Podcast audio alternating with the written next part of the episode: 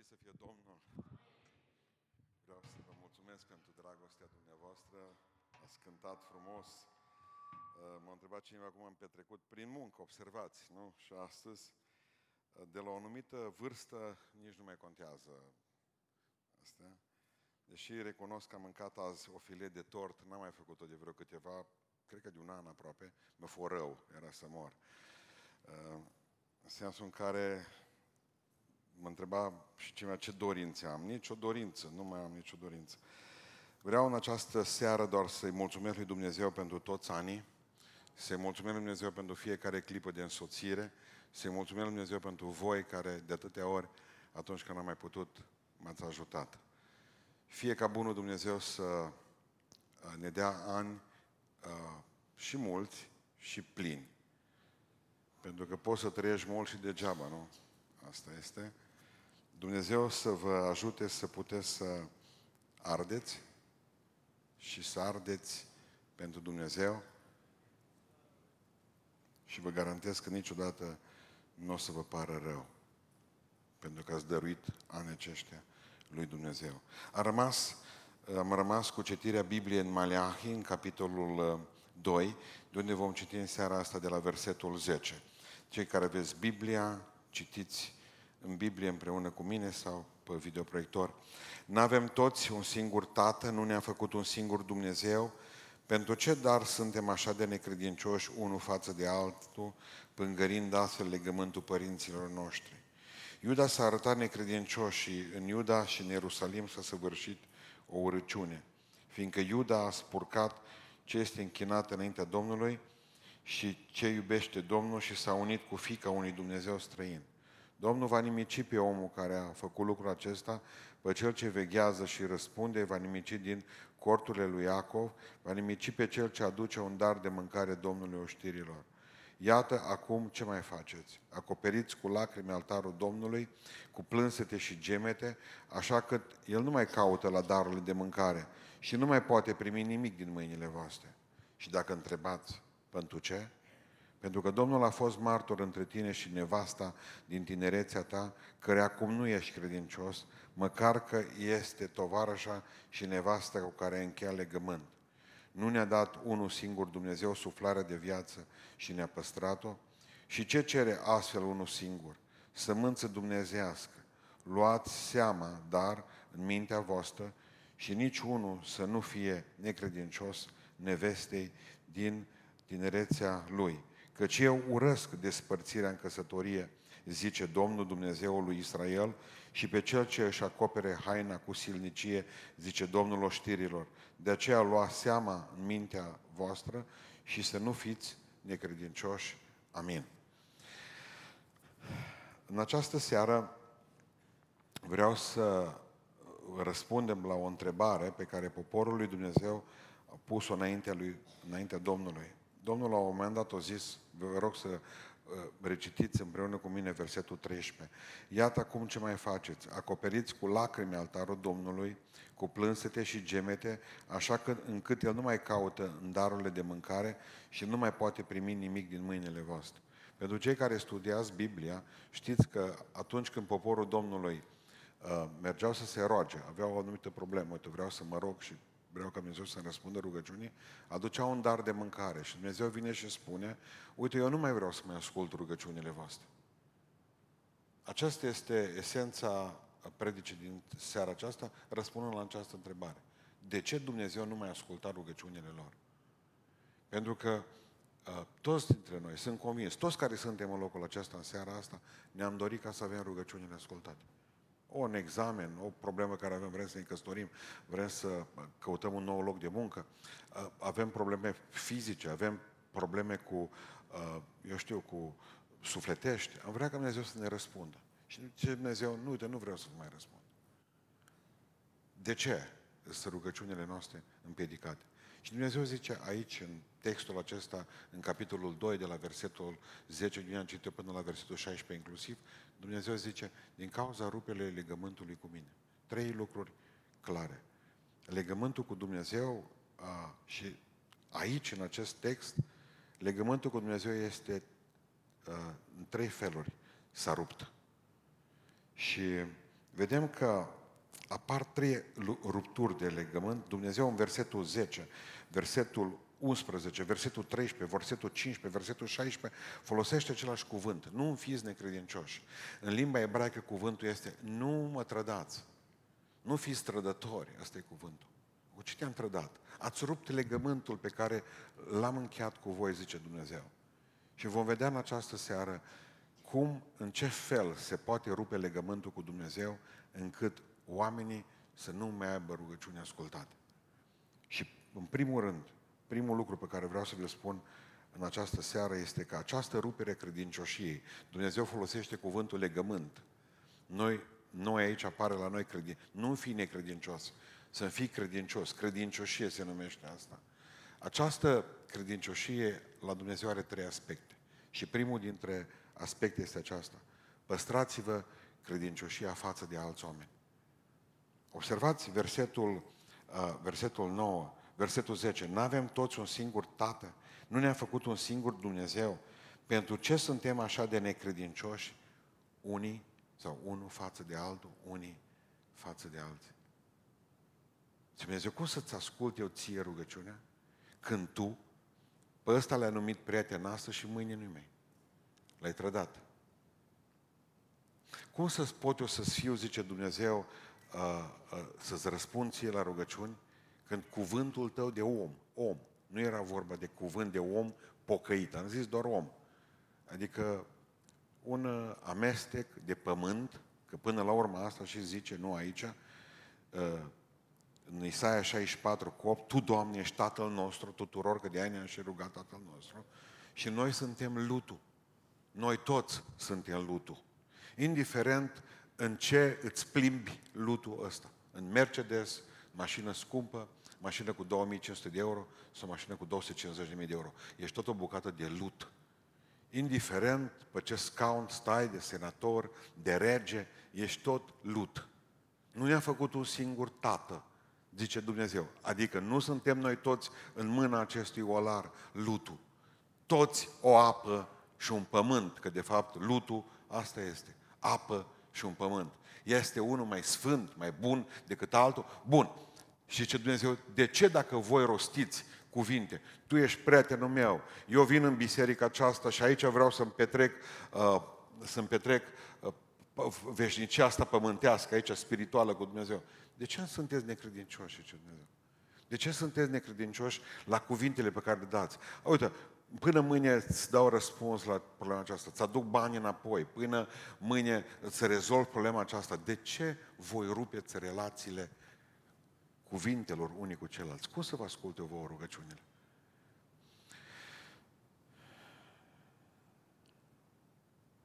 Nu-l răniți pe celălalt de lângă voi niciodată.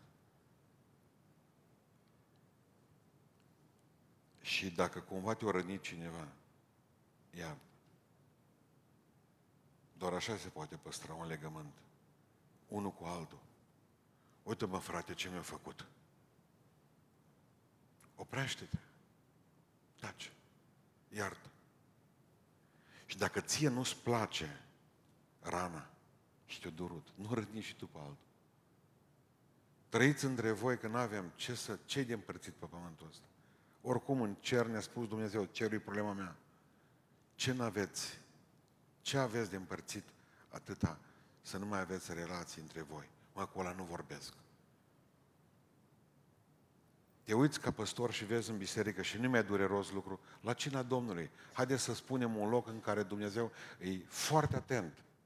Îi vezi că vin la ore diferite să nu se întâlnească unul cu altul ei intră pe o parte de ușă, ei las pe cealaltă parte de intrare, fac tot ce fac când se sfârșește slujba, ca el să o iasă pe ușa aceasta, ca celălalt să iasă pe ușa cealaltă. S-au bucurat extraordinar după aceea la cină. Halal. Ce atmosferă spirituală a fost. Ei nu știu cum să să... A, și mi se pare că e normal. Mi se pare că e normal. Păstrați, zice, unitatea Duhului prin legătura păcii. Mă miră mereu că toată problema păstrării acesteia e a noastră, nu e a lui Dumnezeu. Dumnezeu nu ne poate pune unul cu altul într-o relație bună. Relațiile acestea nu atârnă de Dumnezeu, ci de noi, spune mai departe în Romani 12, întrucât atârnă de voi, trăiți în pace unii cu alții. E, e, foarte, e foarte dureros să știi, nu să mai înțeleg, baptiști, pentecostali, ortodoxi, religia ne-a despărțit cum nu ne-am fi imaginat, cum nu, cum nu ne-am fi imaginat vreodată. Religia, după aceea uh, ierarhia socială, economică, au făcut din noi niște oameni răi, răi. Este, este de, de negândit că noi, oamenii lui Dumnezeu, așa cum ne pretindem, să putem să rupem cu atâta lejeritate relația cu unul din, din, din frații noștri, unul din prietenii noștri. Cum adică să vă pierdeți puținii prieteni pe care îi aveți? O trasă în mine și nu brânza șvaițării scumpă. Cu cât mai multe găuri, cu atât mai scump. O trasă în tine. Oricum avea și în cine, că ești mare. Ești cât un poligon, nu te puteau arăta. M-au vorbit de rău. Știți? Înseamnă că ești frumoasă. Că numai fetele urâte sunt primite cu un cor de aplauze când se duc undeva. Alea frumoase întotdeauna sau deștepte sau deștepte provocă nervi. Trăiți în pace unii cu alții. În momentul în care ați rupt relația cu unul dintre frații voștri și nu mai aveți iertare pentru el, Dumnezeu nu vă ascultă nicio rugăciune. Părerea mea este să nu vă pierdeți vremea. Dacă nu iertați, nu vi se va ierta nimic, zice Hristos. Dacă nu veți ierta ce v-a făcut un frate de-al vostru, nici Tatăl din ceruri nu vă ierta vouă păcatele, care e mai important. Lucru mult mai important. Al doilea lucru pe care îl vedem aici, nu numai că trebuie să păstrați credincioșia unii față de alții ca să vă asculte Dumnezeu rugăciunile, dar în al doilea rând, trebuie să păstrați credincioșia față de Dumnezeu. Și pe mine ce m-a șocat cel mai tare, aici e versetul 11 și versetul 12, merge mai departe, că Iuda s-a arătat necredincios. Măi, care a fost necredința lui Iuda? Am stat și m-am gândit și pe aceea, ce să te stai să te gândești? Citește mai departe. Pentru că zice, a spurcat ce închinat Domnului, ce iubește Dumnezeu. Și s-a unit, au ascultați, s-a unit cu fica unui Dumnezeu străin. Citesc versetul 12. Domnul va nimici pe omul care a făcut lucrul acesta. Pe cel ce veghează și răspunde, va nimici din cortele lui Iacov și va nimici pe cel ce aduce un dar de mâncare Domnului oștirilor. Nu suport, zice Dumnezeu, și nu voi asculta rugăciunea unuia care s-a căsătorit cu o fată necredincioasă, cu un băiat necredincios. Nu vi se pare ciudat că Dumnezeu pune credincioșia față de El, exact în problema căsătoriei mixte? Zice Dumnezeu, mi-ați fost necredincioși. Cu ce ți-am fost necredincios? Te-ai căsătorit, zice, s-o căsătorit cu o fată din lume. Punct. V-am spus când am început Maleahii că aici e fără mânuși. Boxul ăsta e în cușcă. Maleahii nu folosește, e care pe care. Aici există o rețetă de succes, cum la fel există și tot drumul liber spre faliment.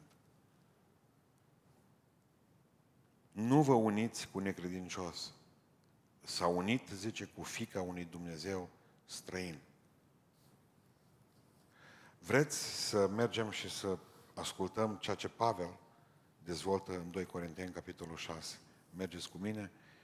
Nu vă, versetul 14. Nu vă înjugați la un jug nepotrivit cu cei necredincioși. Bun? Și acum aflați, ascultați întrebările și la care trebuie să răspundeți voi aici în sală, în seara asta. Prima întrebare, că sunt mai multe întrebări, retorice se numesc, dar sunt importante. Ce legătură este între neprihănire și fără de lege? Niciuna. Deci răspuns simplu până aici. Nu. Doi. Cum poate sta împreună lumina și întunericul? Nici cum. Al doilea răspuns. Trei. Ce înțelegere poate fi de Hristos și Belial? Niciuna. Ce legătură are un credincios cu cel necredincios? Niciuna. Cum se împacă templul lui Dumnezeu cu idolii? Nici cum. Căci noi suntem templul Dumnezeului celui viu și tot așa. Nu-i ciudat. Dumnezeu zice, uite, Doamne, nu ți-am fost necredincioși. Ba da, ce Dumnezeu. Și mi-ai fost necredincios, nu de astăzi, ci mai de mult. Și tu ai crezut că mă poți forța pe mine. Nu mai forțat. Și nu-ți ascult nicio rugăciune și nu-ți dau nicio binecuvântare. Jugul inegal. De ce zice jug nepotrivit aici în 2 Corinteni, capitolul 16? Eh, capitolul 6. Zice în, în Deuteronom 22 cu 10 să nu pui la jug bou cu măgarul. V-a spus întrebarea de ce Dumnezeu zice în Deuteronom capitolul 10 să nu pui bou cu măgarul la joc. Citiți câteva capitole mai în spate și veți vedea că bou, deși e bou, e animal curat. Și măgarul este necurat.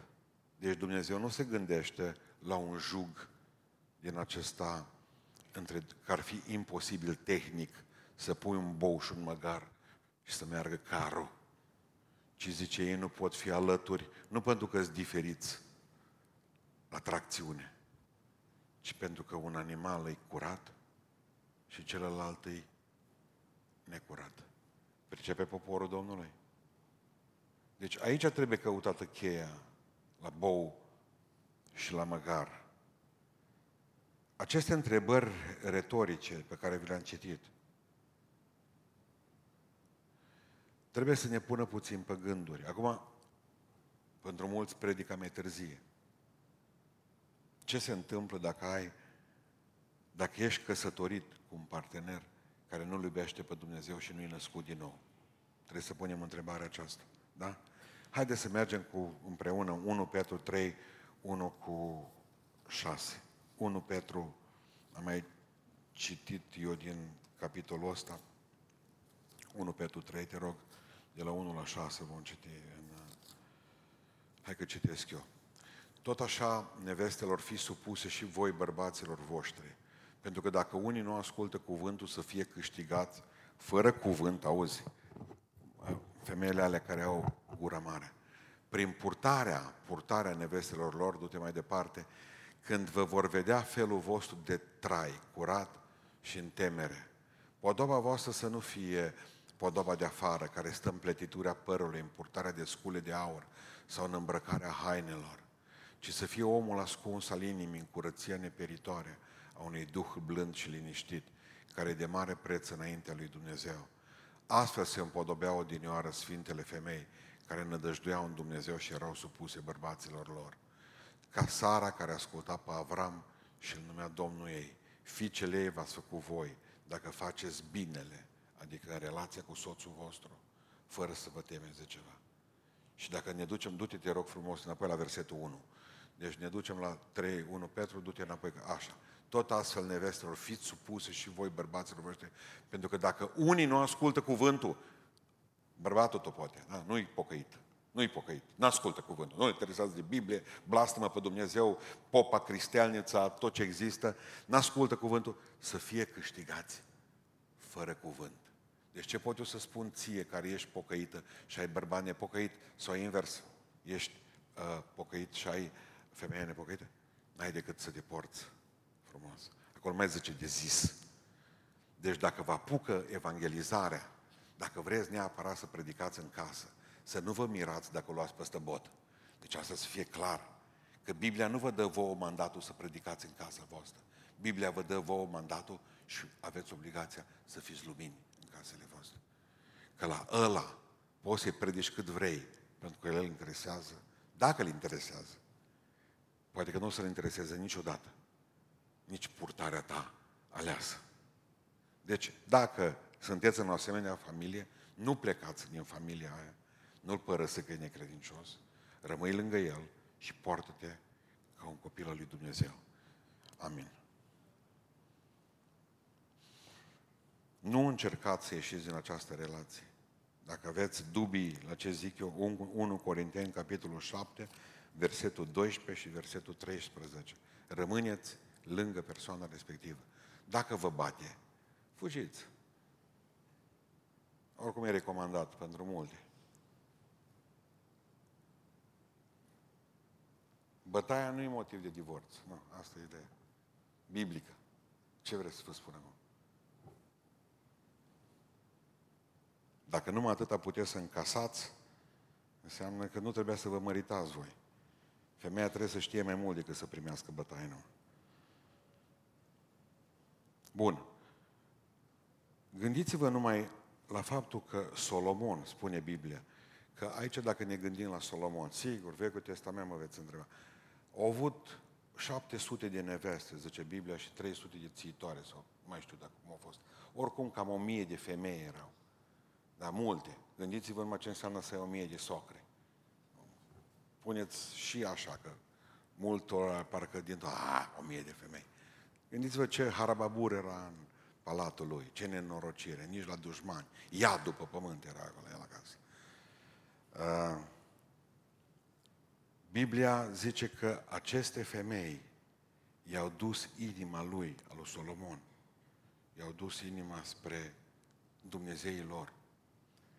Pentru că vreau să vă spun că Solomon și-a dus o mie de femei acasă, din lume. Acele femei au venit toate cu, cu mamele lor, o mie de socre acasă și cel puțin cu un Dumnezeu străin fiecare. Asta zice Biblia. Deci avea cel puțin, că sunt altele care aveau 10 Dumnezei, 100 de Dumnezei, 1000 de Dumnezei. Gândiți-vă ce era la Solomon în templu, în casă, nu în templu, în casă.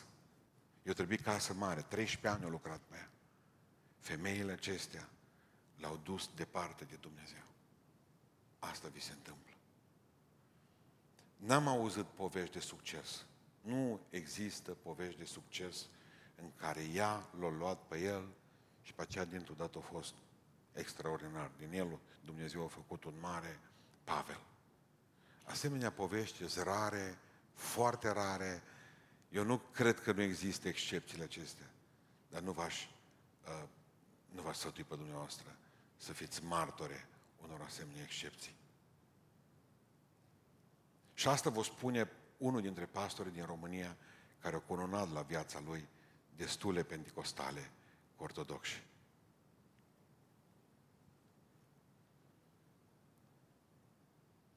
Destule uh, baptiste, că mi le arunc așa în grădina bisericii, baptiste cu catolici și reformați. Nu. Nimeni nu mă poate învinovăți că ce zic eu acum nu-i literă de lege. E literă de lege, vă spun în numele Lui Iisus Hristos. Nu există povești de succes. Dar de ce ai făcut atunci căsătoria asta? Pentru că trebuie să aleg dintre două rele, rău mai mic. Avem vreo 30 de mii de fete la care le greu să le spui că trebuie să rămână așa. La neoprotestanți, la protestanți în România, numărul de fete care deja au 30 de ani și care n-au șansă să căsătorească cu un băiat e din ce în ce mai mare.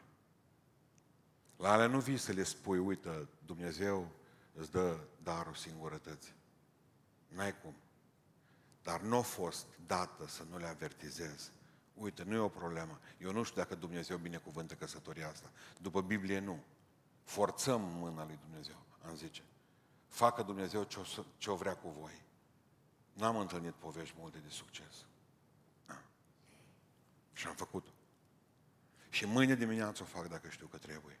Când îi văd pe părinți că mă întreabă că unde e fata, fugită de acasă. Atunci trebuie să aleg din rău ăla la alt. Mă, hai mă să facem o leacă de nuntă. Hai să facem o leacă, hai să meargă la primărie. După ce vine la primărie, duceți-o la noi. Așa am lucrat în toți anii aceștia. Așa. Și au ajuns fete de păstori din România. Și o spun aici pentru că colegii mei știu asta fete de păstori din România, părinții lor să le ducă, duceți-vă acolo să vă cununi el. De ce n-ai făcut-o tu? Era vorba de fata ta. De ce n-ai făcut-o tu? Dar n-am întâlnit povești de succes. Eu nu vă spun că nu funcționează. Poate că funcționează una din sută. Poate că Dumnezeu o mare lui bunătate.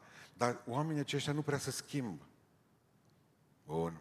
Mergem că lucrurile din ce în ce mai rele cu predica asta acum. Punctul 3. Zice Dumnezeu, nu vă mai ascult rugăciunile pentru că ați rupt, credi, uh, uh, uh, ați rupt legământul credincioșiei față de alții. Ați rupt credincioșia, legământul credincioșiei față de mine și v-ați căsătorit cu fete și cu băieți din lume? Pentru că vreau să vă mai spun ceva acum. Dacă la o fată de la noi e mai permis că n-are cu cine să se mărite datorită crizei de băieți, datorită crizei de băieți din bisericile noastre. Vizibilă. Vizibilă criza asta. Dacă o, o fată de la noi mai are permisiunea, cu greu, cum zic, cu mâinile legate la spate o facem, să se căsătorească cu un băiat din lume. Dar un băiat din biserica noastră nu are niciun motiv, nici un motiv să se căsătorească cu cineva nenăscut din nou. Punct. Punct. Mergem la cel de-al treilea.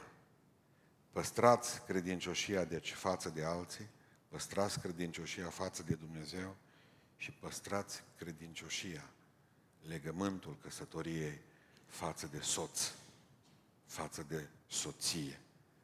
Citim mai departe versetul 13. Iată acum ce mai faceți. Acoperiți cu lacru altarul Domnului și nu vă mai ascult. Și versetul 14. De ce nu ne asculți? Pentru că Domnul a fost martor între tine și nevasta din tinerețea ta, căruia acum nu îi mai ești credincios.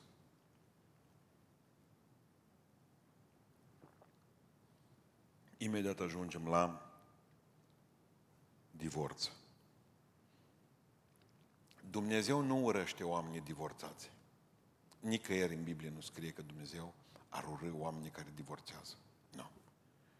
El spune aici, în textul de față, eu urăsc divorțul. E, difer- e diferență mare. N-am sesizat-o. Dumnezeu nu urăște omul, Dumnezeu urăște păcatul. Numai noi ur- urâm oamenii, unul pe altul, ne urâm. Și nici divorțul întotdeauna Dumnezeu nu-l urăște. Că există momente în care Dumnezeu acceptă divorțul. N-are ce să facă. Suntem pe pământul acesta. Vă dau două cazuri. Când necredinciosul pleacă, zice în 2 Corinteni, capitolul 7. Dacă el o hotărâ să se ducă de la tine, n-ai ce să faci acum. Te duci și te faci preș, luntre, punte, te-ai făcut. Te-o călcat în picioare. Dar până la urmă hotărea și șapca în cap și s-a dus. Rămâi în apartament cu rate cu tot. Nu, ce să faci? Asta e. Îți trimite uh, scrisoarea acasă cum că el vrea să vă prezentați la notar ca să semnez cum că el și-a găsit iubirea vieții lui. Bun. Sau, de exemplu, în momentul în care unul dintre cei doi este înșelat, Dumnezeu zice că din cauza adulterului, este cel de-al doilea motiv pentru care Dumnezeu încuvințează divorțul. Dar aici este partea nevinovată nevinovat. Aici s-au întâmplat extrem de multe abuzuri în bisericile noastre. Și la Pentecostal, da, mai ales la baptiști. Eu fost specialist în chestia asta. În momentul în care, la 22-23 de ani, tineri amândoi, căsătoriți de 2 ani de zile, unul dintre ei a greșit. Au pedepsit și pe cel care a rămas fidel Domnului, ca și pe celălalt. Ceea ce mie mi se pare un abuz. Îmi veți spune că nu există fără vină corect nici la unul, nici la altul, dar nu mai discutăm de procente acum. Biserica Domnului nu discută de procente.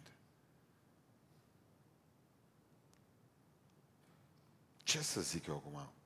Cum să nu divorțez? Că sunt câteva lucruri, să nu divorțați. Primul lucru ca să nu divorțați, primul pas ca să nu divorțați vreodată, este să nu vă căsătoriți.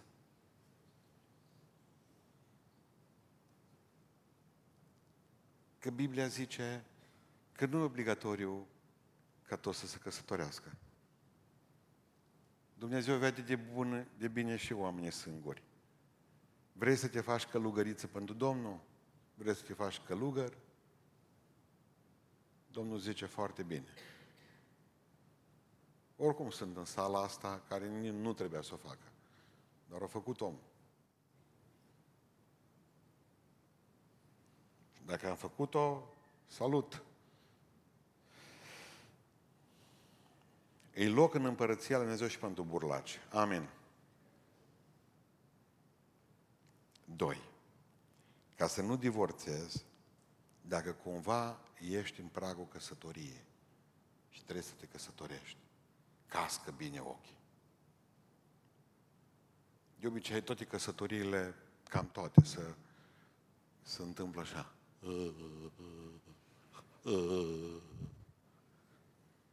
Nu mă apare la tine acasă. Ă, tată, vreau să mă sar.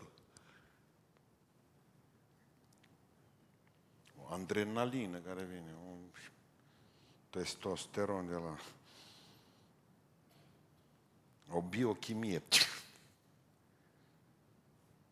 Tata îmi spunea, tată, câte nu mi-a spus el, mai ales după ce se îmbăta. Bătrânul era foarte sfătos. Zice, poruncul meu, înainte de căsătorie, zice, ia, așa să fie ochii, ca așa, așa. Uite. Și după căsătorie, zice, ia, orb. Cum crezi tu, draga mea? La noi invers. Ne căsătorim cu ochii închiși, imediat după căsătorie devine trezirea din somn. Cum povesteam astăzi cu prieteni de-a meu la masă, că zicea că avea uh, fata șefului lui, un bondoc de fată, un fel de cubuleț. Uh, în momentul în care a prins verigheta pe deget, o mers și-o spus la celelalte fete și băiatul ăsta era martor la discuția dintre ele. Zice, am verighetă, adio siluetă. Există o demobilizare clară, se vede. Sunt foarte multe, e foarte mult stres până te măriți. O grămadă de înfrânări ca să te poți mărita.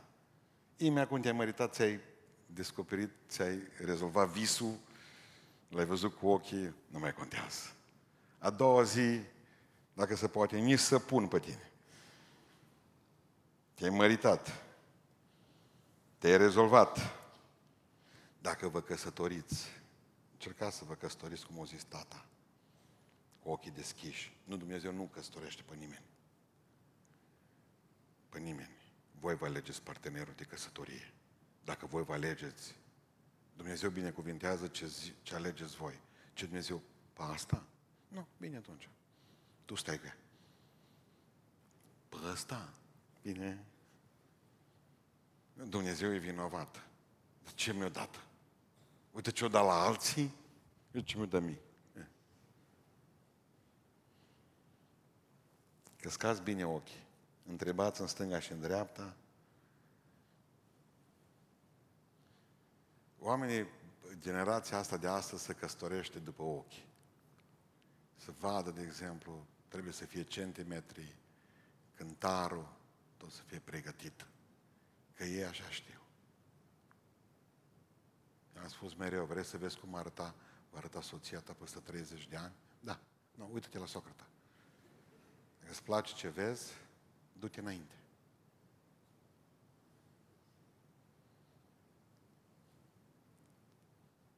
Corect? Ne căsătorim cu o poză și poza aia de cele mai multe ori nu funcționează.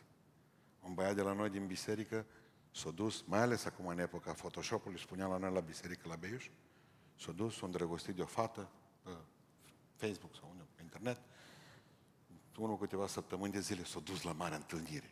M-a pus și să mă rog pentru această călătorie inițiatică a lui.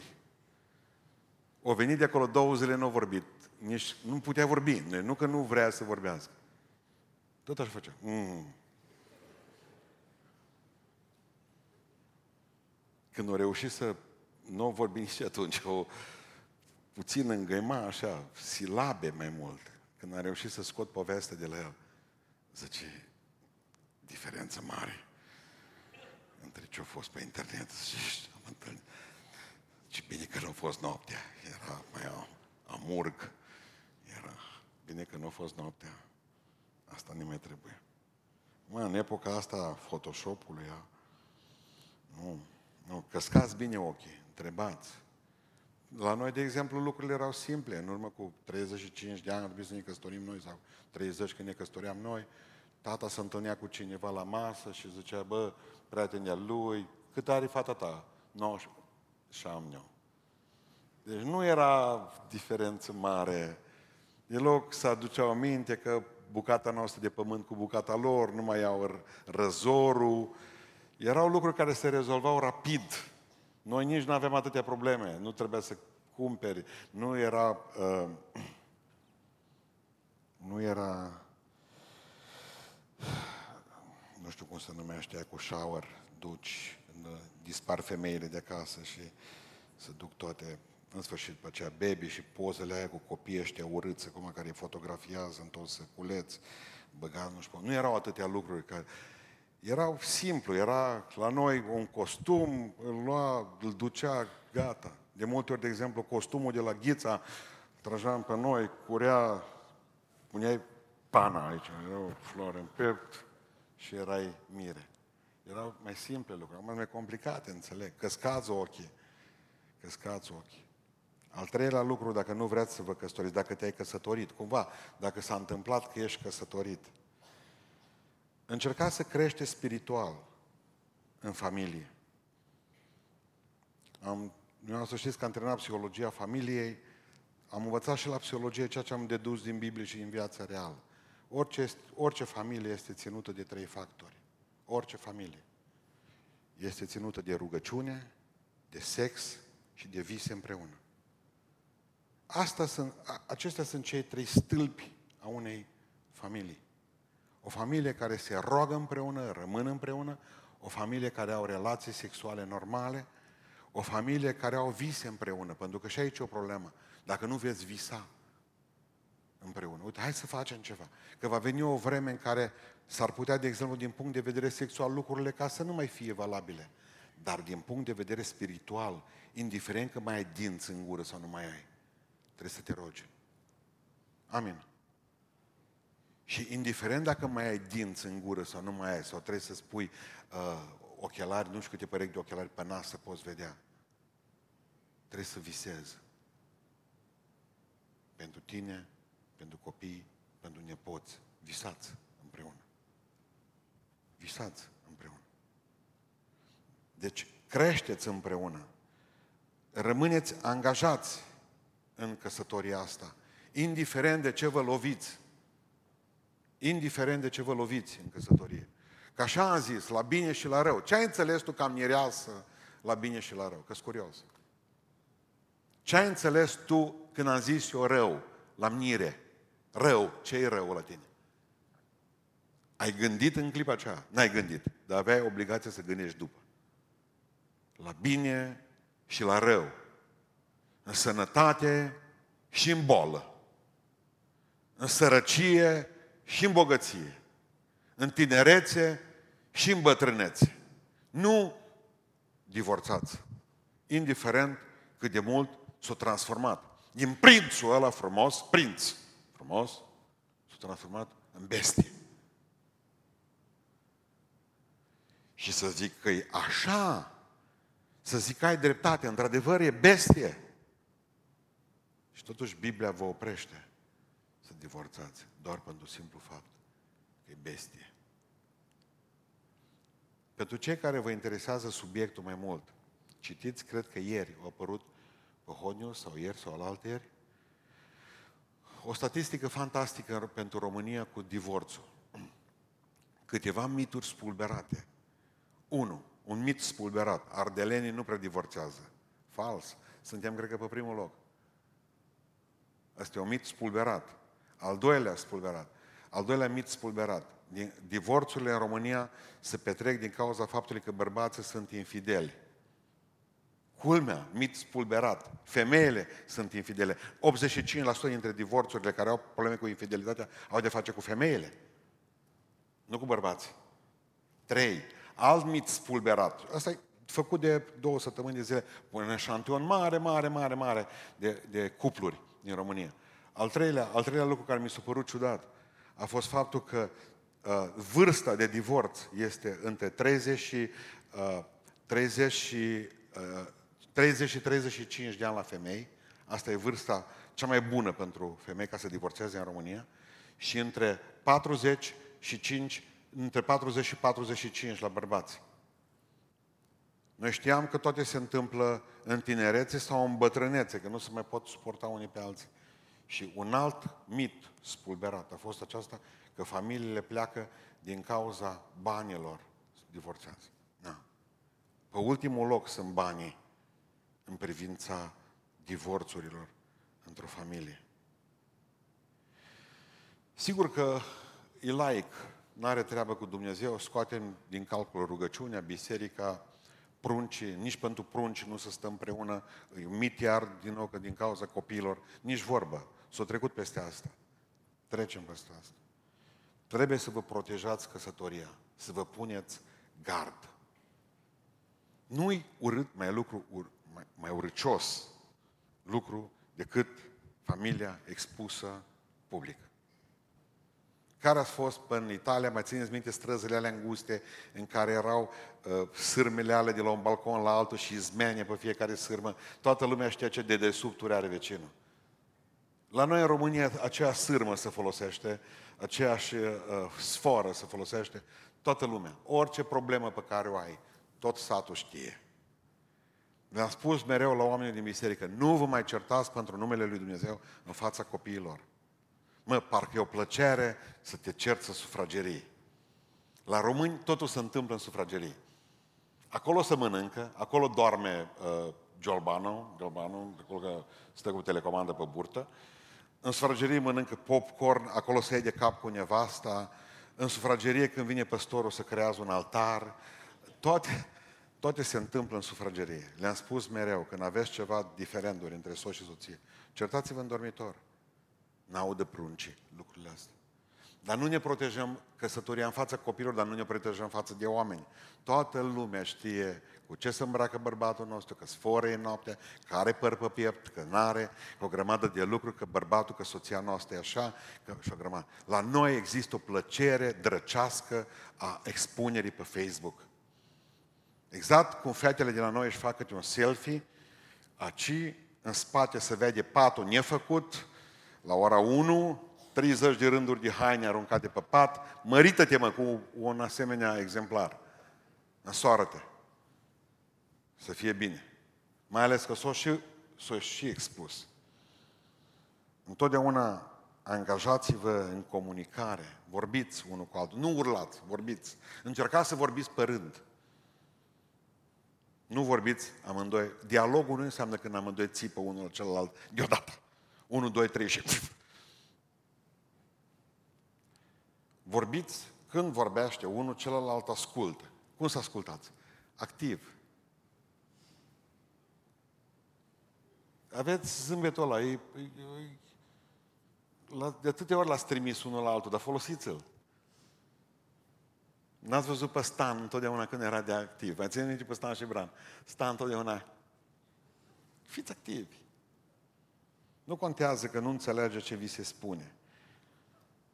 V-ați căsătorit, o femeie trebuie iubită, nu înțeleasă. Ascultați-o. Nu uitați că sunteți la fel. Sunteți os. Știți, os din osul celuilalt. Și și-o zis, carne din carnea celuilalt. Iată, zice Adam, os din oasele mele, carne din carnea mea. Sunteți la fel. Asta contează foarte mult. Și acum vreau să vă dau definiția dragostei, vă fac cadou de ziua mea. Definiția dragostei. Nu cred că ați mai auzit-o până acum, e seara voastră norocoasă. Da? Dragostea este un angajament. Deci după Maleachi, că nu o să găsiți definiția asta decât în Maleachi. Dragostea este un angajament necondiționat, necondiționat, angajament necondiționat pentru o persoană imperfectă. Dragostea este un angajament necondiționat pentru o persoană imperfectă. Persoana aia imperfectă e bărbatul tău. Persoana aia imperfectă e nevastă ta. Dragostea este un angajament necondiționat pentru un specimen ca ea. Punct. Asta am vrut să vă spun din Maleahi. Căsătoria nu e un contract. Am auzit pe mulți uniți în Sfântul Contract al căsătoriei. Faceți diferența între contract și legământ. Contractul, și ce se poate face cu el? Contractul de obicei are un termen, în anumite părți, contractul este, uh, poate să fie ruptă, rupt, statul de obicei la contract e garant. Au un termen de valabilitate contractul, are un termen de valabilitate. Legământul are ca Dumnezeu, Dumnezeu e garantul legământului, diferent, da? El, zice, a fost între tine și tovarășa ta martor, Dumnezeu. Doi, este veșnic. Trei, este făcut cu doi oameni imperfecți. Cu doi oameni imperfecți. Și ultimul lucru pe care vi-l spun în seara asta cu asta, vă rog să fiți atenți versetul 15. Da? Zice, nu ne-a dat unul singur Dumnezeu suflarea de viață și ne-a păstrat-o? Și ce, ce cere acel unul singur? Știți ce cere acel unul singur? Sămânță dumnezească. Știți ce trebuie pus în locul sămânței dumnezeiești de aici? Ziceți. Ziceți. Copii! Trebuie să faceți prunci. Trebuie să faceți prunci. Asta zice Dumnezeu. Trebuie să faceți prunci.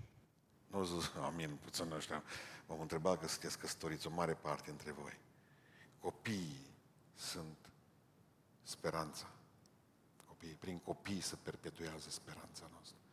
Când Adam și Eva au păcătuit și au fost aruncați afară, știți ce a făcut primul lucru? Prunci. Și a fost mama Eva prima femeie care și-a pierdut pruncul. Creșteți, înmulțiți-vă și umbleți pământul.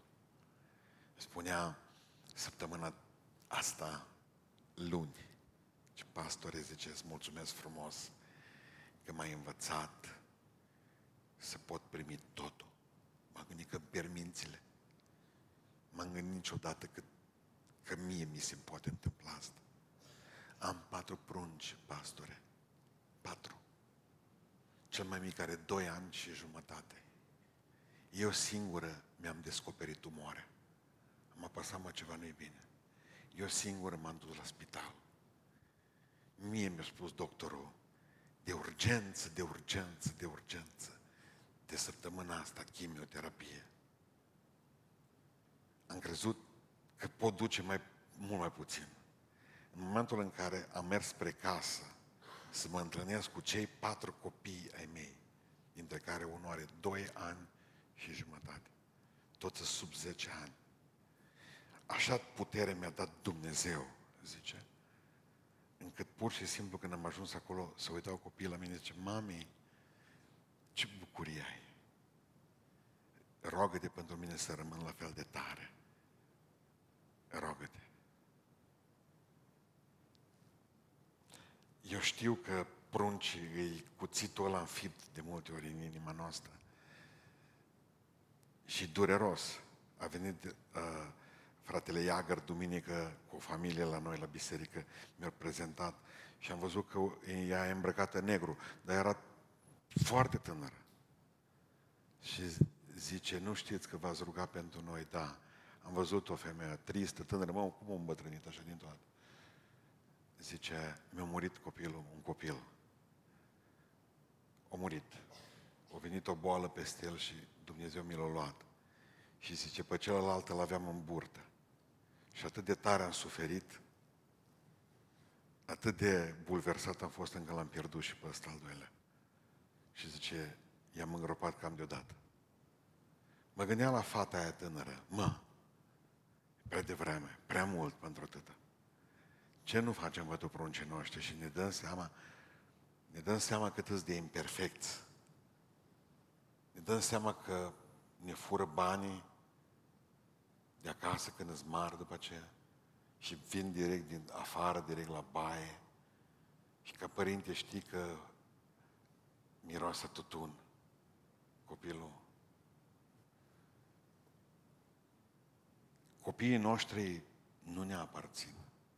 Ei sunt, când zice Dumnezeu, de ce nu a zis sămânță umană? De prunci. Că sămânță umană. Zice sămânță dumnezească. Copiii noștri nu ne aparțin, nu sunt noștri, sunt a Lui. Sunt a Lui, a Lui Dumnezeu. Treaba noastră e nu-i să creștem copii independenți. Treaba noastră e să creștem copii dependenți de Dumnezeu. Tot ne dorim, bă, să avem, am un prunc independență. Gândească capul lui să rezolve ceva cu viața lui, cu toate celelalte lucruri. Na. Doriți-vă să creșteți copii dependenți de Dumnezeu. Sigur că interesa Maleahi. Dumnezeu supărat, nu vă mai ascult nicio rugăciune. De ce n-asculți rugăciunile noastre? Pentru că vă călcați legămintele dintre voi. Fratele meu, asta am promis, de asta mă țin. Tu ești prietenul meu. Mergem înainte, indiferent cât de tare mai lovit. Al doilea lucru care trebuie foarte important. Nu mă căsătoresc cu cineva din lume, din păcat. Și al treilea lucru la fel de important, dacă m-am căsătorit, rămân lângă partenerul meu de viață, lângă partenera mea. Nu e perfect, nu e perfectă, nimeni nu e perfect. Nimeni nu e perfect.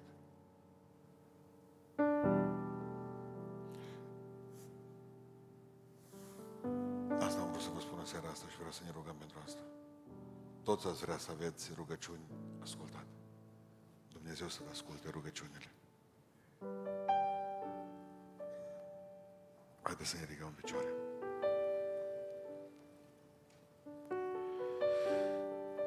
Și să ne rugăm în seara asta toți. Că Domnul să aibă milă de noi.